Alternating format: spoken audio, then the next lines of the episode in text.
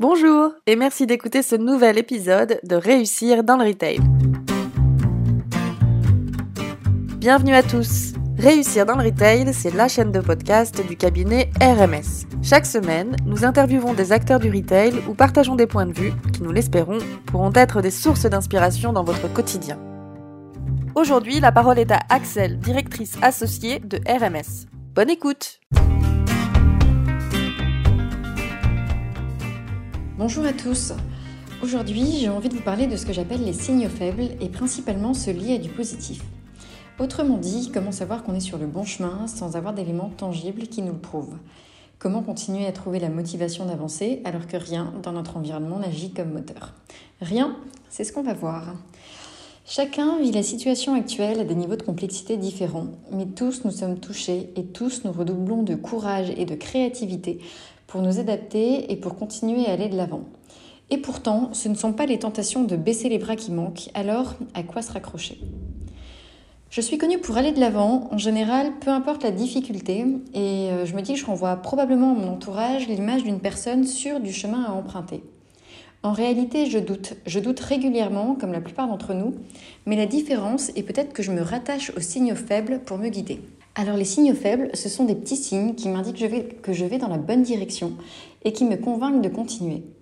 Ces petits signes qui sont si peu perceptibles que j'ai parfois l'impression de ne pas être tout à fait rationnel dans mes prises de décision.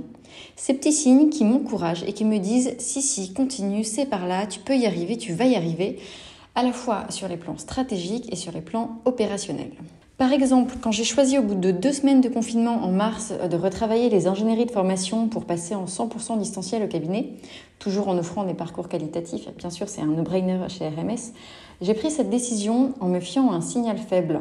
Un de mes clients, et d'ailleurs je pense qu'il se reconnaîtra, m'a dit euh, fin mars, on est parti pour minimum six mois, voire un an, et là je me suis dit mais il est complètement dingue, c'est loufoque, d'où est-ce qu'il tient ça? Et euh, finalement, je me suis quand même dit, mais si lui me dit ça, ça peut pas être complètement à côté de la plaque.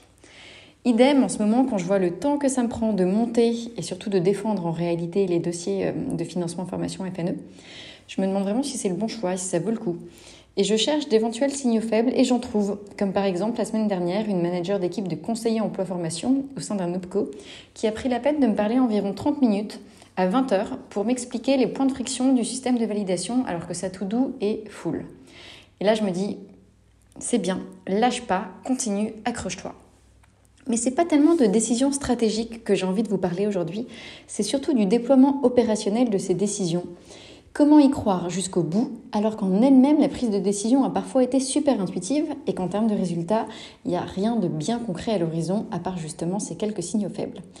Alors, à quoi ressemble-t-il? Dans mon environnement, voilà quelques signaux faibles opérationnels liés à l'humain auxquels je suis attentive. Par exemple, quand je mets un point d'honneur à travailler sur l'autonomie d'une de mes collaboratrices et que je réalise qu'elle ne me dit plus je ne vais pas y arriver, mais j'ai besoin de ça pour y arriver, ça paraît anodin, mais c'est un signal faible qui me rassure sur le fait qu'on va vraiment y arriver. Ça peut être des habitudes qui changent aussi. Une personne qui prend son téléphone plutôt que de faire un email parce qu'elle prend davantage confiance en elle ou tout simplement du small talk spontané entre deux personnes qui avaient des difficultés à communiquer. Et moi, ça me laisse penser qu'elles travailleront mieux ensemble et du coup que les deliveries de leurs projets dépasseront les attentes. Et pour le retail, alors qu'est-ce que ça donne? Prenons l'exemple du DRH qui rentre encore en confinement, qui se dit qu'elle charge de travail pour mettre en place le chômage partiel et en parallèle, à un moment donné, un de ses collaborateurs lui dit Chouette, je vais enfin pouvoir faire la formation que je voulais faire. Ça, c'est un signal faible qui le remotive, qui lui donne du sens supplémentaire et qui lui prouve que si, ça vaut le coup de tout recommencer comme il y a six mois. Prenons l'exemple d'un directeur retail qui se bat pour faire admettre le click and collect pendant le confinement.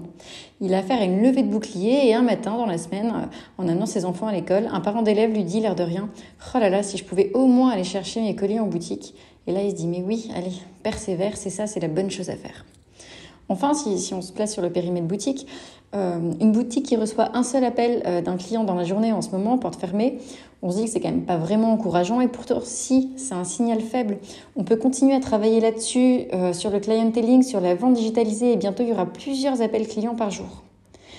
Ça peut être aussi une discussion animée de l'équipe de vente autour des avantages de la vente à distance, un vendeur qui demande une formation sur la vente à distance, euh, autant de signaux faibles pour le manager de cette boutique pour lui permettre de se motiver et de continuer à aller de l'avant. Certains changements de notre environnement business euh, aussi peuvent être considérés comme des signaux faibles dans la mesure où ils témoignent de notre mise en mouvement.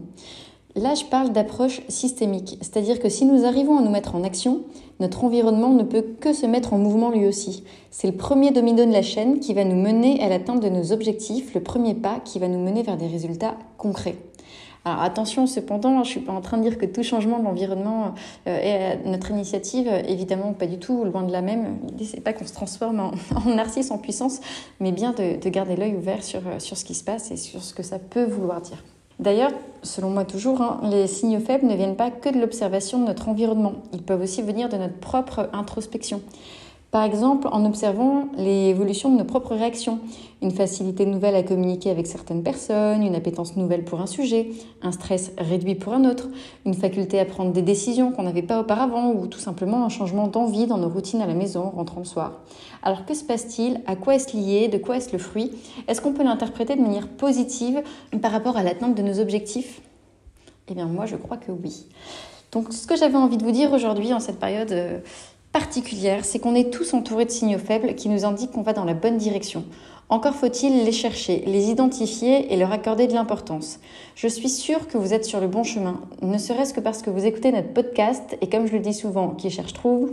Je plaisante évidemment, mais regardez autour de vous, qu'est-ce qui est en train de changer et comment l'interpréter. Faites confiance à votre sens de l'observation et à votre sensibilité. Vous trouverez le courage nécessaire pour continuer à avancer jusqu'à obtenir des résultats tangible et mesurable. Je vous le promets, la lumière est toujours au bout du tunnel et chez RMS, nous pouvons témoigner, nous n'avons jamais eu autant de missions et autant de clients reconnaissants qu'en ce moment.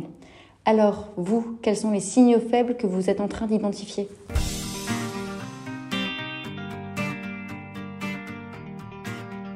Merci beaucoup pour votre attention. Nous sommes curieuses de savoir ce que vous avez pensé de cet épisode, alors n'hésitez pas à nous laisser un commentaire ou une appréciation ou même, si vous avez envie, proposez-nous des sujets pour les prochains épisodes. Merci à Aurélia pour la musique de ce podcast. Vous pouvez écouter son sublime album intitulé Blue Inside sur YouTube. Merci encore pour votre écoute et à la semaine prochaine pour un nouvel épisode de Réussir dans le Retail.